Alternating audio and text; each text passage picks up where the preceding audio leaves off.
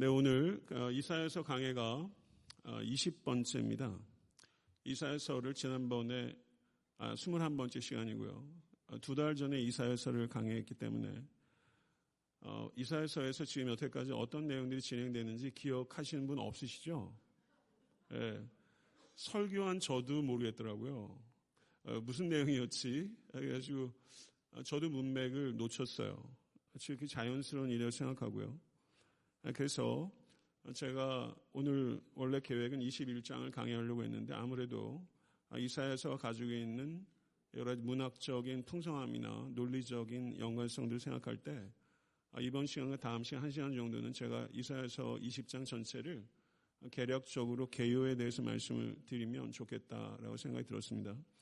그래서 오늘은 이사야서 1장부터 12장까지 개요에 대해서 제가 다시 한번 말씀을 드릴 텐데요. 어, 이사야서 아웃라인 다 받으셨습니까? 이거는 제가 생각해도 참 잘 만들었어요. 예, 설교했기 때문에 만들 수 있는 개요입니다.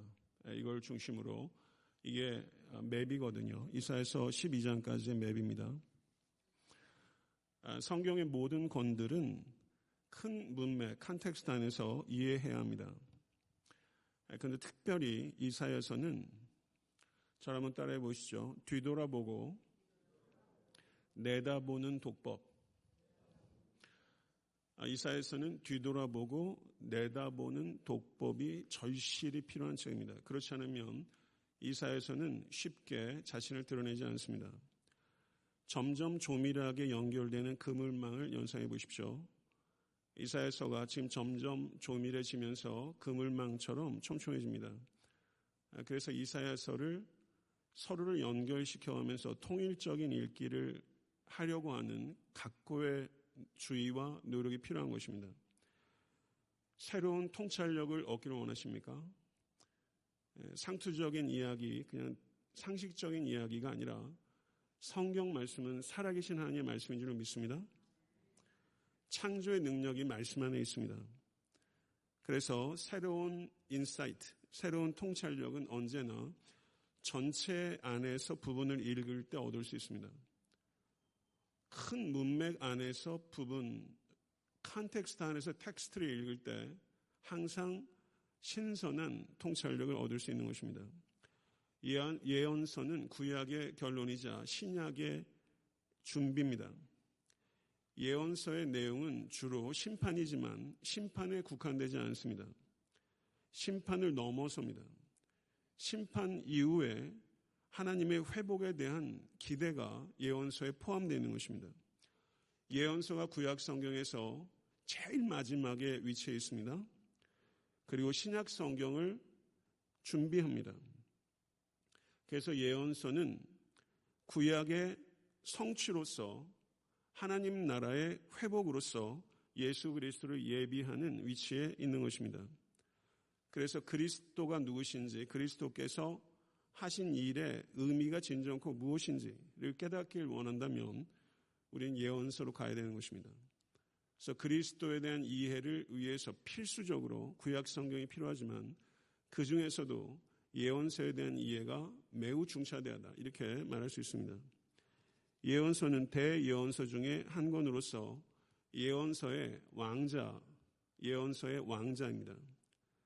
Prince of Prophetic Books라고 할 수 있어요. 예언서의 왕자라고 할 수 있는 위대한 책입니다. 내용이 격정적인 심오함을 가지고 있고 시적인 문체의 아름다움을 가지고 있습니다. 압도적인 히브리 문학의 정수라고 할 수 있습니다. 시편과 더불어서 신약 성경에 가장 많이 이용되, 인용되고 있는 구약의 책이 예언서입니다. 메시아에 대한 예언과 암시가 다른 어떤 예언서들보다 많이 포함되어 있습니다. 그래서 이사야서의 별명이 제5복음서입니다. 복음서가 4복음서인데요. 이사야서를 제5복음서라고 말을 하고 있어요. 이사야는 우시아 왕이 죽던 주전 740년에 740년에 예언자로 부름을 받았습니다. 그리고 요담과 아하스와 히스기야 왕 시대에 걸쳐서 예언자로서 사역을 감당했습니다. 이 이사야가 활동했던 시기는 아수르라는 대제국이 침략과 확장이 가장 왕성했던 역사적 시기입니다. 이사야가 활동하는 시기에 있었던 가장 중요한 역사적 사건이 두 가지가 있습니다. 그거는 주전 722년에 몇 년도요? 주전 722년에 북이스라엘이 멸망했습니다. 이 연도는 기억하셔야 됩니다. 주전 722년에 북이스라엘이 멸망했어요. 그 사건과 히스기야 왕 때 주전 701년에 아수르의 산헤리방이 유다를 침공해서 예루살렘을 포위하고 공격한 사건이 있었습니다. 722년에 북이스라엘의 멸망 사건, 주전 701년에 히스기야 왕 때 아수르가 이스라엘을 남유다를 침공해서 예루살렘 포위와 공격한 사건, 이 두 개의 사건이 이사야가 활동하는 시기에 가장 중요한 두 가지 역사적 사건이라는 것입니다. 이사야가 소명을 받은 것이 우시아 왕이 죽던 해인 주전 740년 그리고 산헤립이 예루살렘을 포위한 것이 주전 701년이니까 이사야서, 이사야가 선지자로 활동한 시기는 적어도 몇 년일까요? 40년.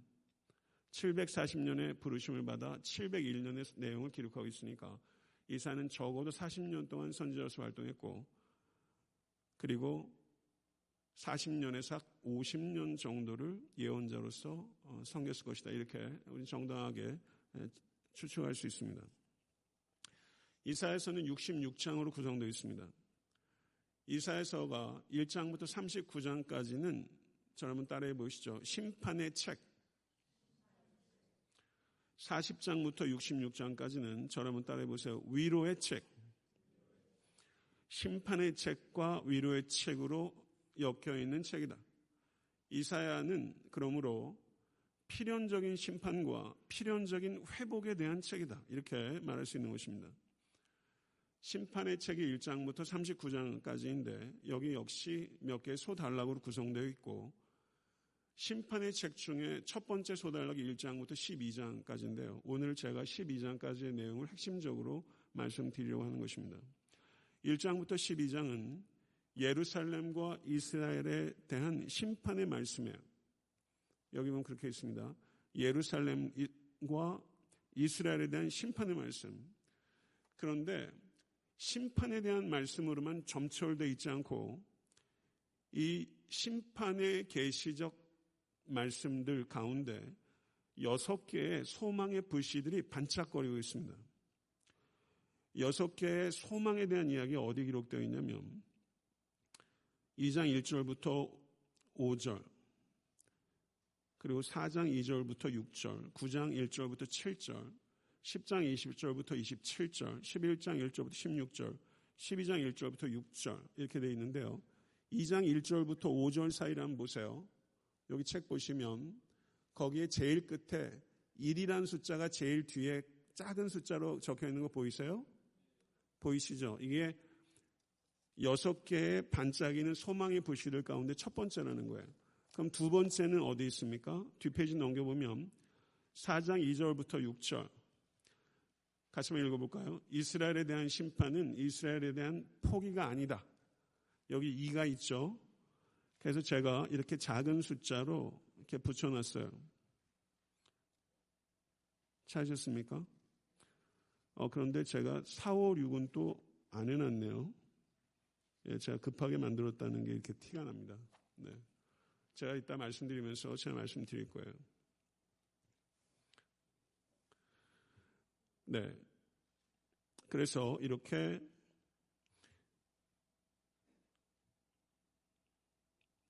심판의 책의 첫 번째 소단락인 1장부터 12장까지는 예루살렘과 이스라엘에 대한 심판의 말씀이다. 그리고 곳곳에 여섯 가지 소망의 불씨들이 있다. 그래서 하나님께서 이스라엘을 필연적으로 심판하시는데 그 심판의 목적은 이스라엘의 멸망이 아니라 이스라엘의 회복이라는 것입니다. 믿으십니까? 1장은 이사야서의 서론에 해당합니다. 1장 1절을 보게 되면 이사야에 대한 소개와 그가 활동한 시대와 그가 본 계시의 원천이 하나님이시며 계시의 내용은 유다와 예루살렘에 관한 것이라고 이야기합니다. 1장 2절부터 9절을 보시게 되면 이스라엘의 죄악상에 대해서 고발합니다. 그런데 이 고발은 조롱하는 고발이 아니라 슬픔의 고발입니다. 1장 2절부터 3절은 이스라엘에 대한 하나님의 고발인데 하나님께 반역한 이스라엘은 주인이 누군지 모르는 소보다도 먹을 양식이 어디로부터 오는지 아는 나귀보다도 아둔한 존재와 같다라고 고발하고 있습니다. 1장 4절부터 8절은 이스라엘에 대한 이사야의 고발입니다. 4절을 보게 되면 이스라엘의 근본적인 문제가 이스라엘이 여호와를 버린 것이다 라고 말하고 있습니다. 5절부터 8절은 이스라엘이 여호와를 버린 파괴적이고 치명적인 결과를 두 가지 비유를 통해서 설명하고 있는데 몸에 난 상처의 비유와 정복당한 땅의 황량함의 비유를 통해서 묘사하고 있습니다. 그렇지만 1장 9절은 하나님께서 시온을 완전히 파괴되도록 두지는 않을 것이라고 말하면서 하나님께서 조금 남겨두실 은혜에 대해서 말씀합니다. 1장 10절부터 17절은 하나님을 버린 이스라엘이 선택할 수 있는 두 가지 길을 제시합니다. 10절부터 15절은 하나님께서 원하시지 않는 길로서 외식적인 종교 의식의 길에 대해서 이야기합니다. 이스라엘은 죄된 삶을 바꾸려고 하지 않았고 자기 만족적이고 자기 기만적인 종교 행위들을 더욱 열심히 더욱 성대히 연출함으로써 하나님의 보호와 축복을 받을 수 있다고 생각했습니다. 이에 대해서 이사야는 이스라엘이 가져오는 재물은 헛된 재물이며 이스라엘이 성전 마당을 밟는 것은 그저 마당만 밟을 뿐이며 하나님께 기쁨이 되는 것이 아니라 하나님께 짐을 지우는 것이요. 죄를 씻는 것이 아니라 죄를 쌓는 제사라고 비판합니다. 성도 여러분, 공정하고 도덕적인 행실을 통해서 증명되지 않는 모든 종교 의식은 사기입니다. 이사야는 제사의 폐지를 촉구하는 것이 아니라 제사의 본질을 회복할 것을 촉구하고 있는 것입니다.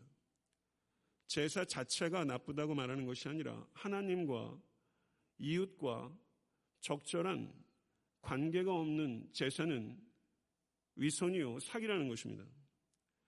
삶과 분리된 어떠한 종교 행위도 하나님께 영광을 돌리는 것이 아니라 하나님께 모욕을 가하는 것이 모욕을 가하는 가증한 것이다. 라고 말하고 있는 것입니다.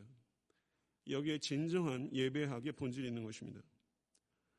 그리고 16절부터 17절은 하나님께서 원하시는 길을 여덟 가지 명령을 통해서 선언합니다.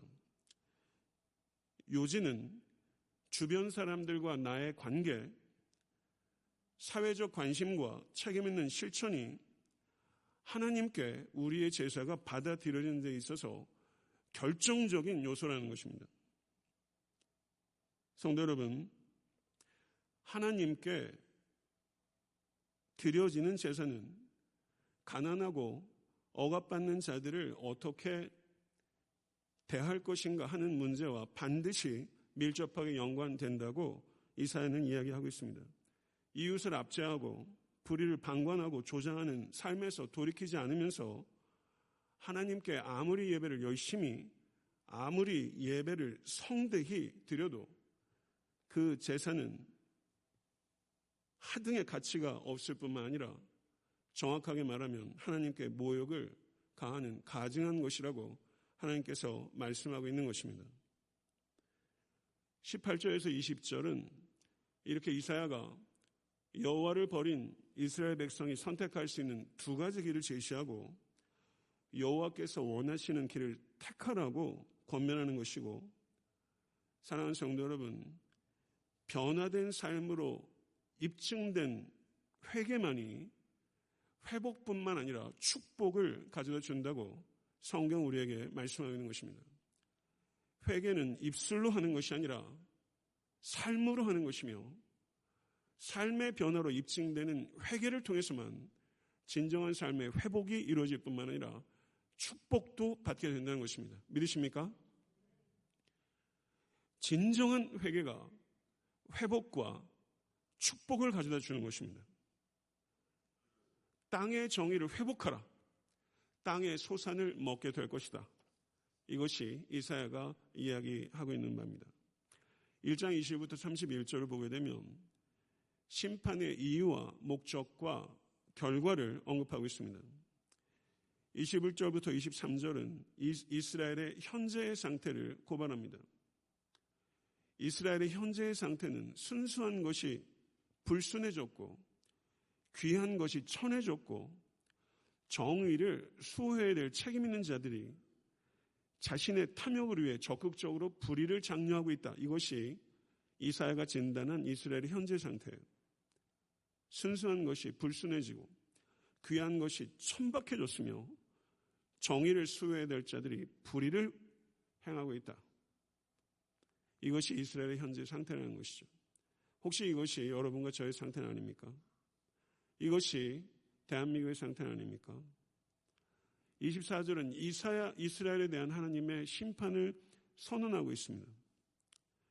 하나님의 자녀인 이스라엘이 하나님의 원수가 되었으며 그러므로 하나님의 보복을 당하게 되었다. 이렇게 말하고 있는 것입니다. 25절부터 27절은 그렇지만 하나님의 이 심판의 목적은 이스라엘의 멸망이 아니라 이스라엘을 정결케 해서 회복시키고 구속시키기 위함이라고 언급하고 있는 것입니다. 28절부터 31절은 회개하지 않는 자의 멸망을 언급합니다. 정의와 공의를 도외시하고 풍요를 목적으로 하는 종교적 행위는 우상숭배다. 결국은 그와 같은 우상숭배는 수치를 당하게 될 것이고 모두 불타 재가 될 것이다.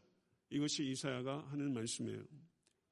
정의와 공의를 도외시하고 풍요를 목적으로 하는 종교행위.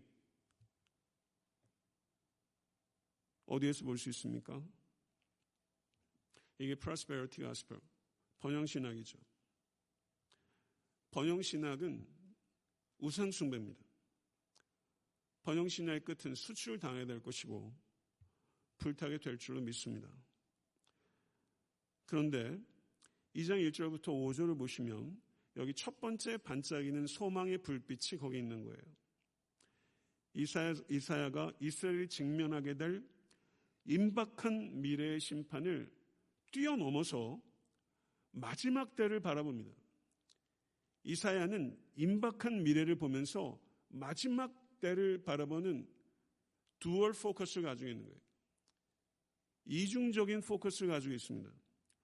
마지막 때 여호와 하나님께서 예루살렘을 통치하시고 전 세계에 걸쳐 평화의 나라가 완성되는 그 시간을 이사야서가 이사야가 내다보고 있는 거예요. 회복된 예루살렘은 이스라엘만의 예배 중심지가 아니라 모든 나라와 족속과 열방을 위한 예배의 중심지가 될 것이라고 이사야, 이사야가 내다보고 있는 것입니다. 이러한 포커스를 갖는 여러분과 제가 되길 간절히 축원합니다. 근시안적으로 임박한 미래에 국한되지 않고 마지막 때를 내다보는 이런 dual focus를 우리가 가져야 돼요. 하나님의 임재로 말미암아 새 예루살렘, 새 시온산은 도덕적으로, 영적으로, 독보적으로 높아지게 될 것이며 이방의 민족들이 여호와의 도를 배우려고 할 것이고 여호와의 길로 행하고자 몰려올 것이다. 라고 이사야가 언급하고 있는 거예요. 여호와의 도를 알고 여호와의 도를 행하는 결과는 완벽한 샬롬이 이루어지는 것입니다. 믿으십니까? 할렐루야. 완벽한 샬롬이 이루어지는 때 언제일까요? 예수 그리스도의 초림과 예수 그리스도의 재림을 통해서 완벽한 샬롬이 이 땅에 시작됐고 완성되게 될 줄 믿습니다. 아멘. 2장 6절부터 4장 1절은 2장 1절부터 5절까지 첫 번째 소망의 불씨가 있었는데요. 2장 6절부터 4장 1절까지는 또다시 절망으로 빠집니다. 이스라엘의 절망적인 현재 상태를 언급하고 있어요. 2장 6절부터 22절은 하나님을 버리고 스스로를 높이려는 인간의 어리석음을 일반적으로 묘사합니다. 3장 1절부터 4장 1절은 교만한 인간의 어리석음을 구체적으로 묘사합니다.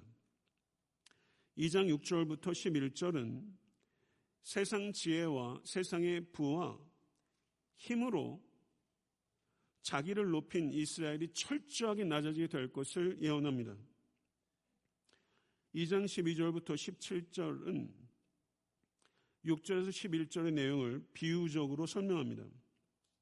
2장 13절을 보게 되면 레바논의 백향목과 바산의 상수리 나무, 14절에 높은 산과 언덕, 15절에 높은 요새, 16절에 다시스의 모든 배와 아름다운 조각물들을 이사야가 비유적으로 열거하면서 이 세상에 어떠한 피조물도 주님과 결코 비교할 수 없으며 홀로 주님만이 높임을 받으실 것입니다. 라고 선언하고 있는 것입니다. 아멘. 믿으십니까?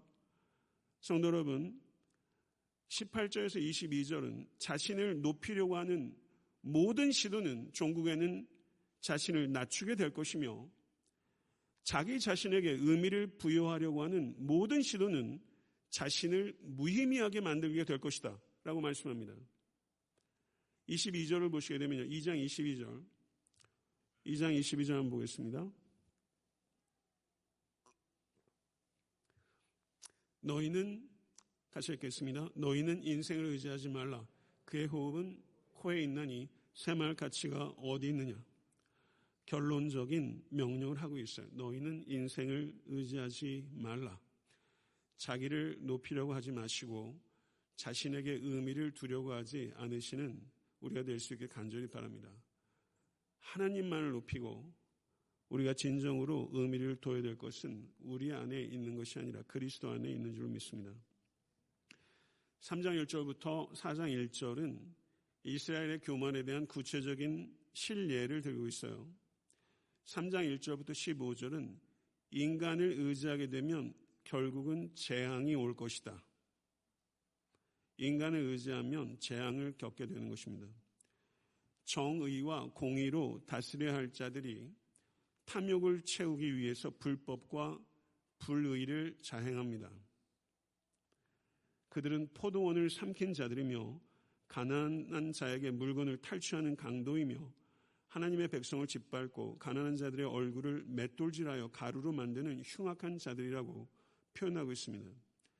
인간 지도자들, 세상의 지도자들을 의지하게 되면 질서를 낳는 것이 아니라 결국에는 무질서를 가져오게 되고 무정부 상태가 되고 폭력이 난무하게 된다는 거예요. 인간 지도자들은 무질서를 가져옵니다. 성도 여러분, 지금 세계사, 세계 속에서 벌어진 많은 일들 보게 되면 실감이 날 겁니다. 3장 16절에서 4장 1절을 보게 되면 교만에 대한 최종적인 진술입니다. 꼬리치던 여인이 굴욕적인 여인으로 전략하는 모습을 풍자적으로 표현하면서 인간의 교만의 끝이 얼마나 수치스럽고 처참할 것인지에 대해서 묘사하고 있는 것입니다.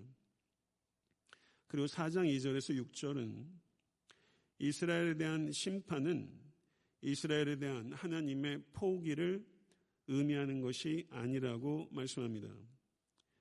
새로운 세계는 낡은 세계를 철저하게 해체한 후에 시작되는 것입니다. 하나님의 자녀에게 하나님의 심판의 불은 죽음의 불이 아니라 정년의 불인 줄로 믿습니다. 정결해진 후에 하나님께서 번영과 축복을 부어주십니다. 믿으십니까? 5장 1절부터 30절은 들포도를, 들포도를 맺는 무익한 포도원은 짓밟히게 될 것이라고 말씀합니다.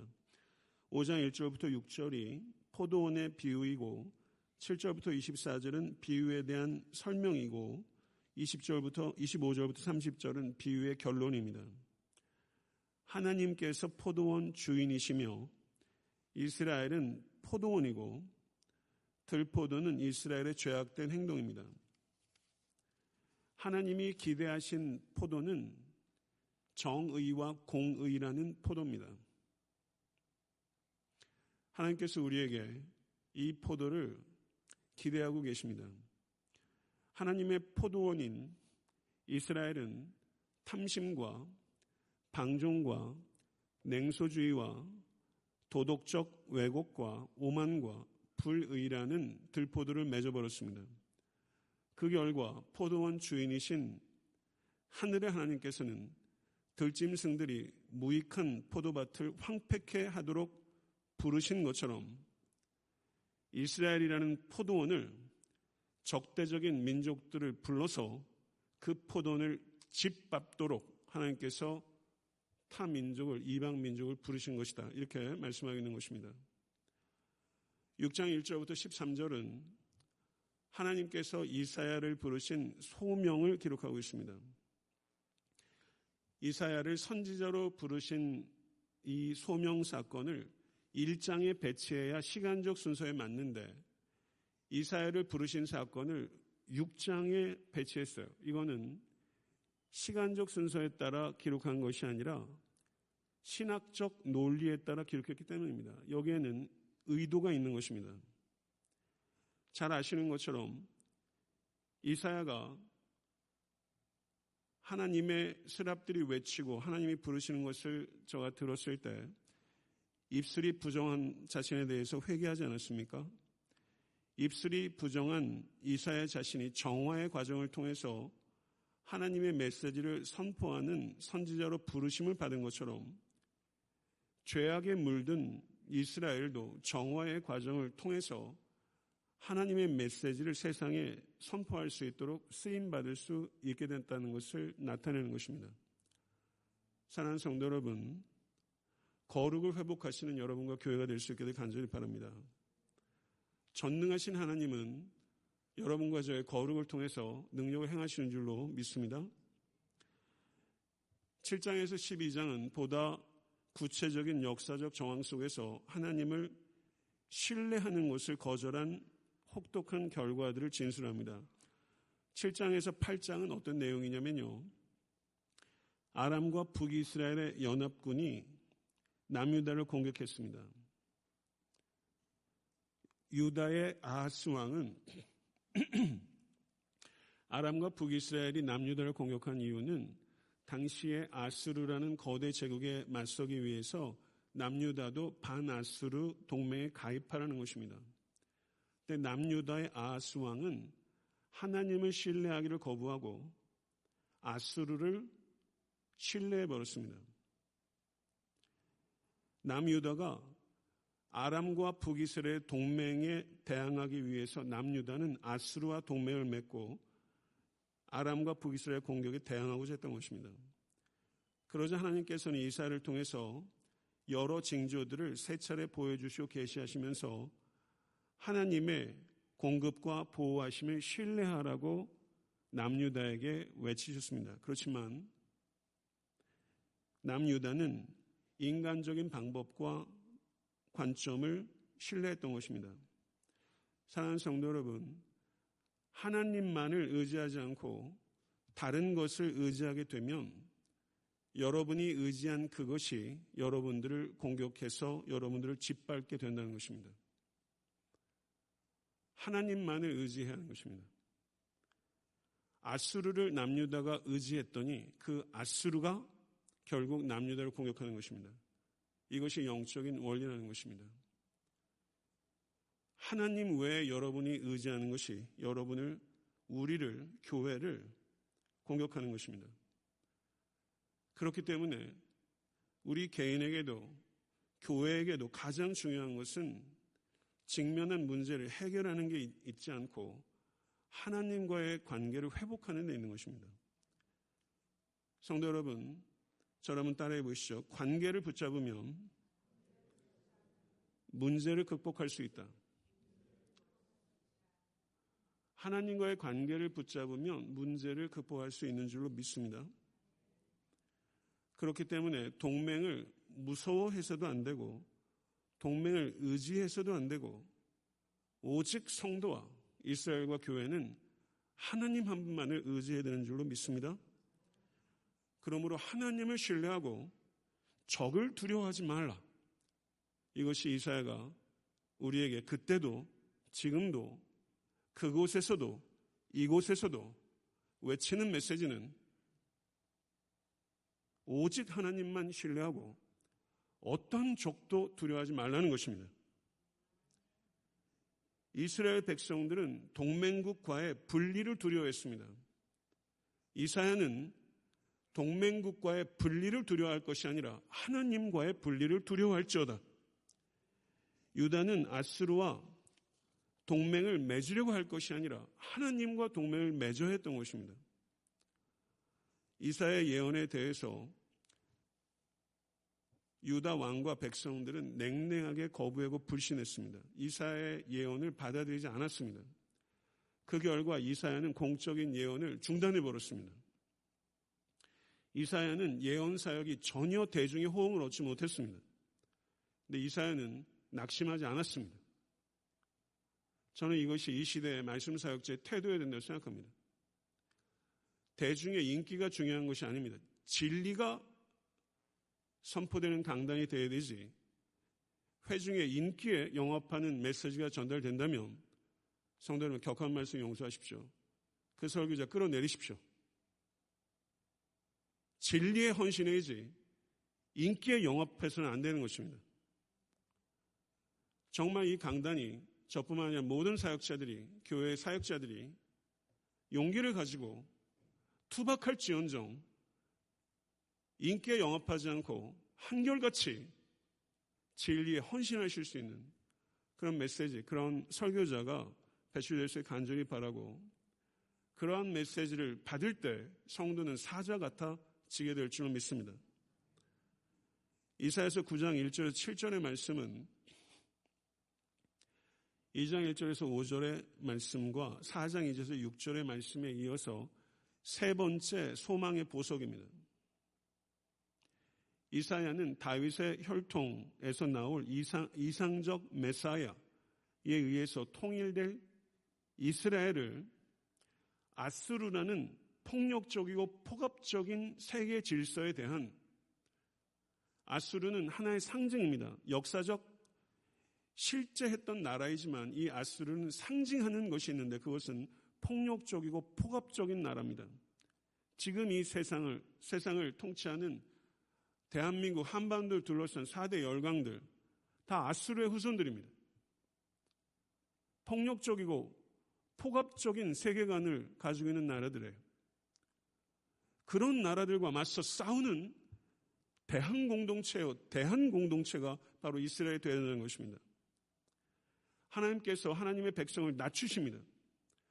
낮추실 때는 멸망시키기 위해서가 아니라 정련시키고 그 하나님의 백성을 영화롭게 하시기 위한 것입니다. 믿으십니까? 한 개인도 나라와 민족도 하나님께서 낮추실 때는 영화롭게 하기 위한 거예요.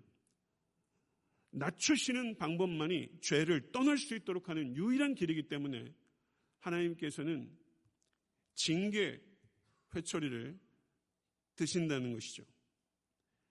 아수를 물리치시고 이스라엘을 구원하신 일은 전적으로 하나님께 속한 일이며 하나님만이 하실 수 있는 일인 줄 믿습니다. 믿으십니까? 세상 능력은 하나님의 능력으로 무너지게 될 것입니다. 폭력과 압제가 지배하는 세상에서 위대한 승리는 한 아이의 몸으로 이 땅에 오실 메시아를 통해서 성취될 것이다. 아멘. 이사야 9장 1절 7절은 바로 이 메시아에 대한 이야기가 여기 있는 거예요. 한 아이 메시아를 통해서 이 공동체가 이 땅에 임하게 될 것이며 인간의 세상의 폭압적인 아술은 무너지게 될 것이다. 메시아는 기묘자시며 모사이시며 전능하신 하나님이시며 영원하신 아버지이시며 평강의 왕이십니다. 믿으십니까? 이 왕이 세우는 나라는 악한 나라들의 목과 어깨 위에 압제와 굴욕의 멍에를 지우고 자신의 자유를 무한으로 확장하는 힘이 지배 원리인 아수르. 약한 나라들에게 압제와 굴욕의 멍에를 지우고 자신의 자유를 무한으로 확장시키는 힘의 원리가 있는 나라. 세상 나라가 다 그렇지 않습니까? 아수르와 같은 나라가 아니라 정의와 공의로 다스려지는 평화의 나라. 이 평화의 나라가 메시아를 통해서 이 땅에 시작된 것입니다. 믿으십니까? 2000년 전에 메시아를 통해서 이 나라가 이 땅에 도래한 거예요.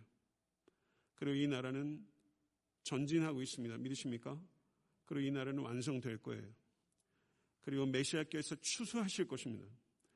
추수하는 농부의 기쁨과 승리의 전리품을 나누는 병사의 기쁨, 이 기쁨을 하나님께서 하나님의 백성들에게 주실 것입니다. 추수하는 농부의 기쁨, 전리품을 얻는 전사의 기쁨, 병사의 기쁨. 이 얼마나 시적인 아름다움과 격정적인 심함을 가지고 있습니까? 이러한 농부의 기쁨과 병사의 기쁨이 여러분과 저의 기쁨 될수 있게 되길 간절히 축원합니다. 이사에서 9장 8절 10장 4절은 북이스라엘에 대한 가차없는 하나님의 진노에 대한 예언의 말씀입니다. 하나님의 진노는 첫째, 북이스라엘의 교만의 죄에 대하여, 둘째, 백성들을 잘못 이끌어가는 지도자들의 죄에 대하여, 셋째, 형제애가 결핍된 죄에 대하여, 넷째, 사회적 불의의 죄에 대하여 하나님의 가차없는 진노가 일어나게 될 것입니다. 인간의 교만에서 비롯된 죄의 양상들은 결국은 사회적 불의까지 성장한다는 것입니다. 죄는 절대 멈춰 있지 않습니다. 인간의 교만은 사회적 불의까지 확장돼서 죄된 스트럭처를 만들게 되는 거예요. 사회 지도층들이 법을 떡 주무르듯이 주무릅니다. 이게 이때만 있는 게 아니잖아요. 지금 뭐 사법 체계가 여러분 특별히 한국 법관들 판결하는 거 한번 보세요.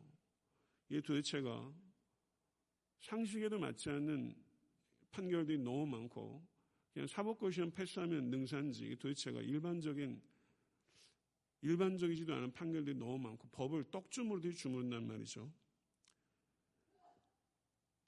법령을 만든 이유가 무엇입니까? 공익을 위한 것이 아니라 사익을 얻기 위한 것이고 심판자가 그렇지만 심판자가 오실 때 불의한 자가 숨을 곳이 없을 것이며 불의한 재물을 숨길 곳이 없을 것입니다. 지금은 스위스에다 숨기죠.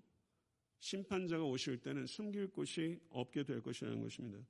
이스라엘의 미래를 결정하는 것은 아수르가 아니라 여호와 하나님이십니다. 믿으십니까? 여러분과 저의 미래를 결정하신 이도 여호와 하나님이신 줄을 믿습니다. 그러므로 전적으로 여호와 하나님만을 의지하고 전심으로 그분께만 순종하라고 이사야는 우리에게 촉구하고 있는 것입니다. 10장 5절 34절은 진노하시는 하나님의 손에 도구였던 아수르에 대한 심판의 예언입니다.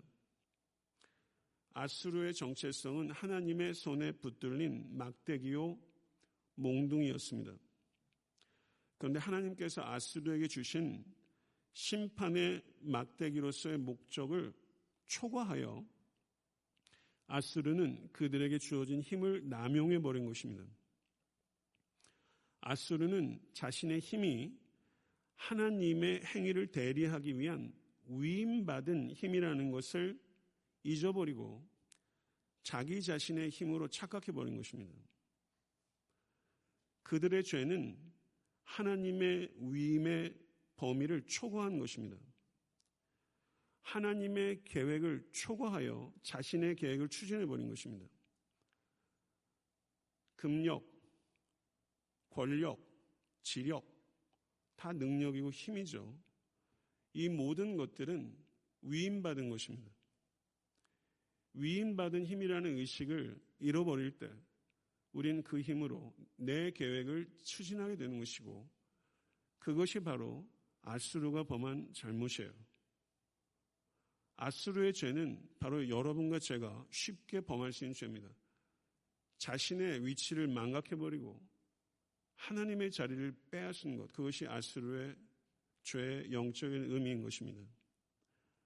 하나님의 영광을 거스리는 죄는 멸망을 자초하게 되는 것입니다. 그리고 역사의 주인이신 하나님께서는 역사의 대지에 아수르를 파묻어 버리셨습니다.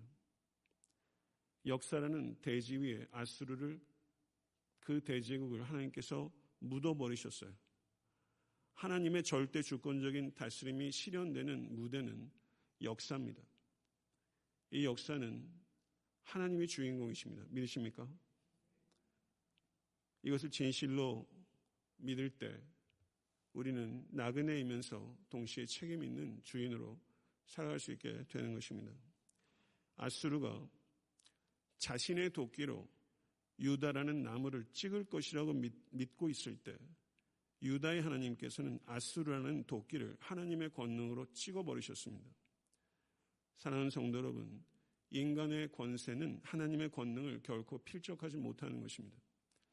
인간의 권세를 의지하지는 마시고 두려워하지는 마시고 오직 여호와 하나님의 권능만을 두려워하는 하나님을 경외하는 모든 권속들과 교회가 될 수 있게 되기를 간절히 축원합니다. 이사에서 11장 1절부터 16절은 다섯 번째 소망의 불씨, 소망의 보석입니다. 다섯 번째 보석이에요. 11장 1절부터 16절까지. 아수르 제국이 멸망한 자리에 대안적인 나라, 대항적인 나라가 쓰게 되는데 그 나라는 하나님의 나라입니다. 하나님의 나라입니다. 예수 그리스도의 설교의 메시지의 주제도 하나님의 나라요. 사도들의 설교의 주제도 하나님의 나라요. 목회자의 설교의 주제도 하나님의 나라여야 될 줄로 믿습니다. 대안적 국가로서 메시아 왕국에 대한 예언이에요. 이 메시아 왕국은 1절부터 9절을 보게 되면 11장 1절부터 9절 공평과 성실로 다스려지는 나라입니다. 10절에서 16절은 이 메시아 왕국에 모여들 열방의 미래에 대해서 묘사합니다. 도래할 메시아는 다윗 왕조의 또 하나의 자손에 불과한 자가 아닙니다. 예수님은 다윗의 자손입니다. 그런데 a son of David이 아니라 the son of David입니다. 다윗의 자손들 마태복음 보게 되면 다윗의 자손들의 족보가 쫙 나오면서 거기 예수 그리스도가 있죠. 예수를 제외한 모든 이들은 a son of David입니다. 하나의 다윗의 자손이에요. 그렇지만 예수 그리스도는 the son of David. 데이빗보다 먼저 계셨으며 데이빗의 주인이셨던 다윗의 후손이시자 다윗의 하나님이셨던 예수 그리스도. 아멘. 믿으십니까?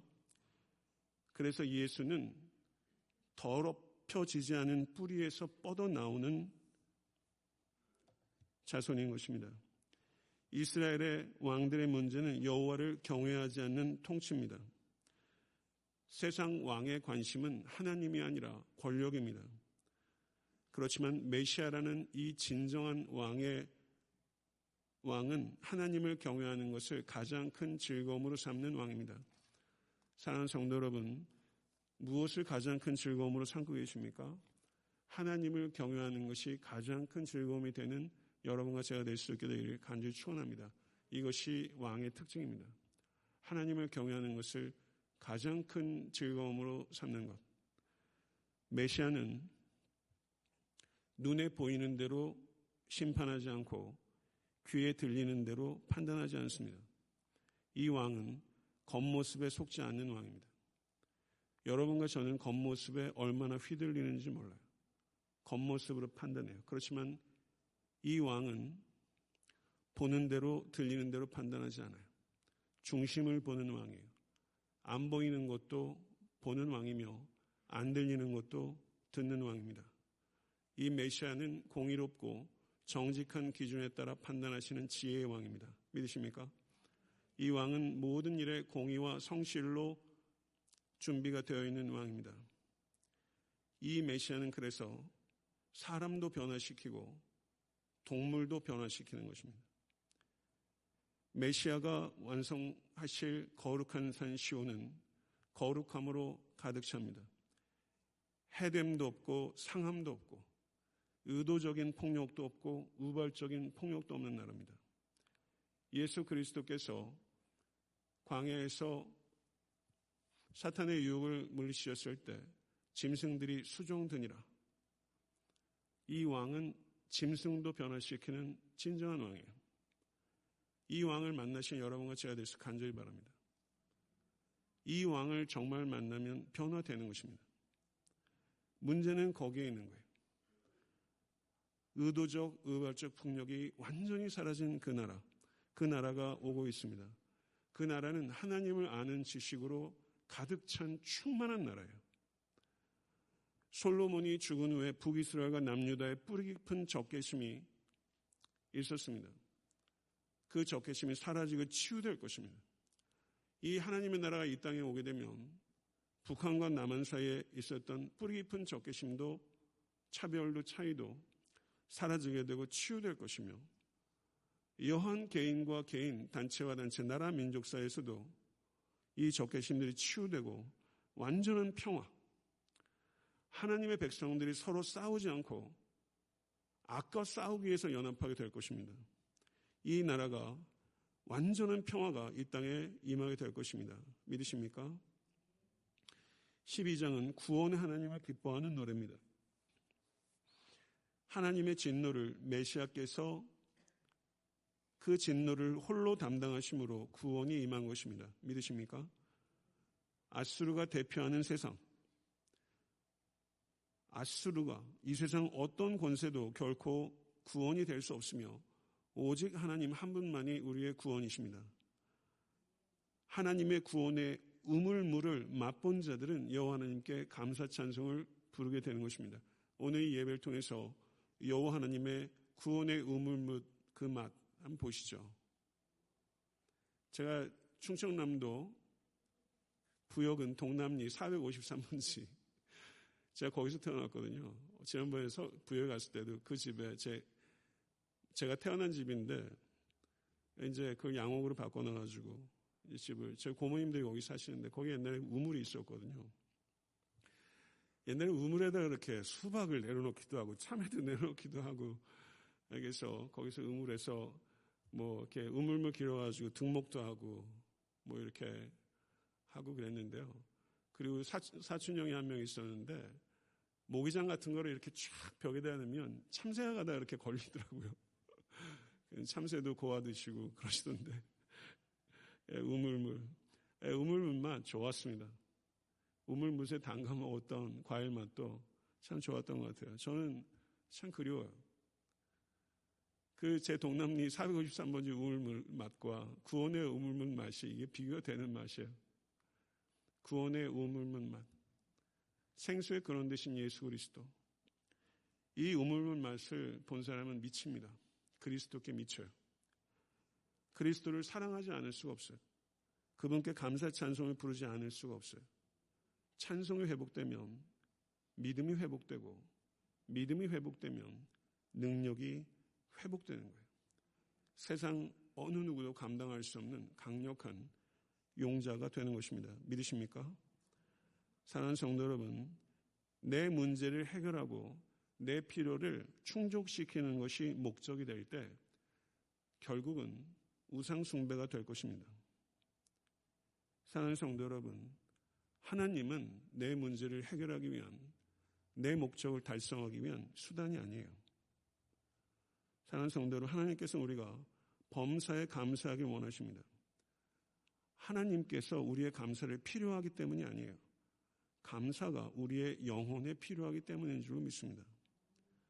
사는 성도 여러분, 감사가 있을 때 영적 부흥이 시작됩니다. 감사가 없을 때 영적 침체가 시작됩니다.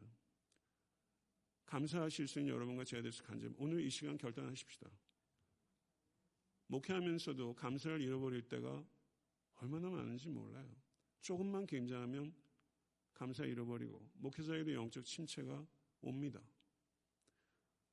조금만 달리 생각하면 다 감사인데 사랑하는 성도 여러분 은혜로 보시면 다 감사인 줄 믿습니다. 자 한번 따라해 보시죠. 감사는 행복과 부흥의 열쇠다. 감사는 행복과 부흥의 열쇠예요. 이것을 진실로 믿으신 성도와 교회 되시 간절히 바라고 오늘 이 예배를 통해서 이 열쇠를 받으시는 모든 권속 되실 수 있게 되기를 간절히 축원합니다. 그래서 감사 열쇠로 여러분 개인의 닫힌 문, 여러분의 자녀들의 닫혀 있는 문들이 감사로 그 열쇠를 열 때 사는 성도는 성도는 전진하게 되고 성도는 독수리처럼 날아오르게 될 것입니다. 이 축복과 능력이 이 자리에 이곳에서 우리들에게 부어지게 되기를 간절히 소원합니다. 기도하겠습니다. 존귀하신 아버지 하나님 참 신기합니다. 이사에서 1장부터 12장까지 이스라엘과 예루살렘을 향한 이 무시무시한 심판의 경고의 메시지가 하나님께서 우리를 얼마나 사랑하시는지 깨닫게 되는 은혜의 말씀으로 들립니다.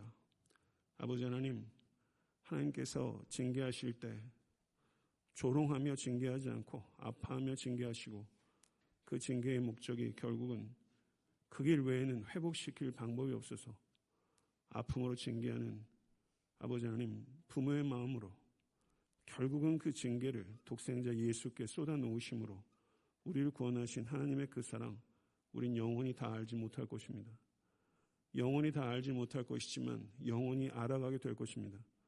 이 은혜를 우리에게 부어주시고 이 자리에 함께한 모든 권속들이 감사가 회복될 수 있도록 주의 역사해 주시고 아수르를 따라가지도 않게 하시고 아수르를 무서워하지도 않게 하시고 오직 하늘에 진정한 왕이신 하나님만을 경외함으로 하나님 나를 세워가는 일에 우리의 남은 평생이 온전히 헌신될 수 있도록 주의 은총을 하여 주시옵소서 눌리고 막혀있던 것에 연연하지 않고 예수 그리스도께 집중할 수 있도록 하나님 도와주셔서 세상 나라를 세우지 아니하고 하나님 나라를 견고히 세워가는 모든 권속과 교회가 될 수 있도록 은총을 하여 주시옵소서 예수 그리스도 이름으로 간절히 축복하며 기도드리옵나이다. 아멘.